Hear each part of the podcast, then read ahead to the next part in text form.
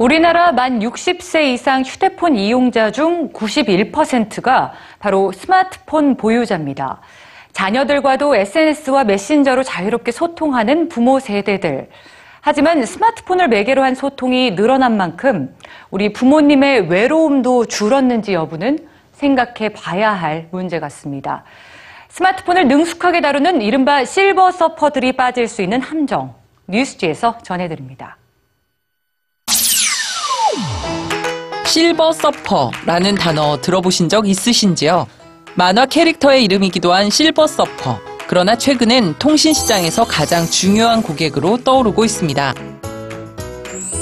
노년층을 뜻하는 실버와 인터넷 서핑을 즐기는 사람이라는 서퍼가 합쳐진 실버 서퍼는 컴퓨터와 스마트폰 등 디지털 기기를 능숙하게 다루는 장노년층을 일컫는 말로 쓰이고 있죠. 영국은 자국의 통신시장 성장의 1등 공신으로 이 실버 서퍼족을 꼽았습니다. 55세에서 64세 연령층의 30% 이상이 SNS를 사용하는데 3년 전과 비교하면 3배나 급증한 수치입니다.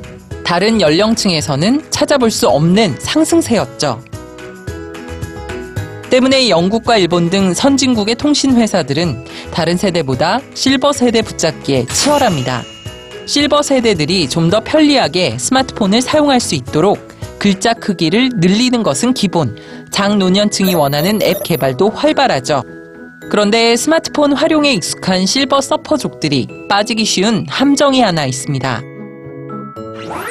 가까운 사람과 문자나 이메일 등 온라인 소통을 자주 하는 사람들일지라도 우울증에 빠질 확률이 높다는 연구입니다. 연구팀은 만 1000명의 50세 이상 성인을 대상으로 가족이나 가까운 지인과 주로 어떤 방식으로 교류하는지를 조사했습니다.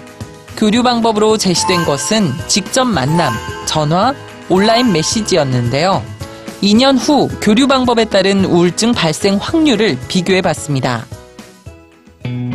그 결과 우울증 발생 확률이 가장 낮았던 집단은 일주일에 적어도 3번 이상 가족 등 가까운 사람과 직접 만나는 사람들이었습니다.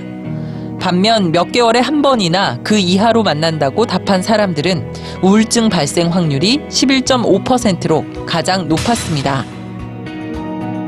그런데 중요한 것은 이러한 우울증 위험도가 문자나 이메일 등 온라인 소통을 아무리 많이 한다고 해도 나아지지 않았다는 사실입니다. 우울증 발생 확률을 낮춰주는 수단은 단 하나, 스마트폰 소통이 아니라 직접 만나는 것이었습니다. 실버 서퍼들이 스마트폰을 사용하는 이유 중 하나는 젊은 층과의 소통일 겁니다. 젊은 층 역시 실버 세대들에게 가장 익숙한 방법으로 부모 세대에게 답해보는 건 어떨까요?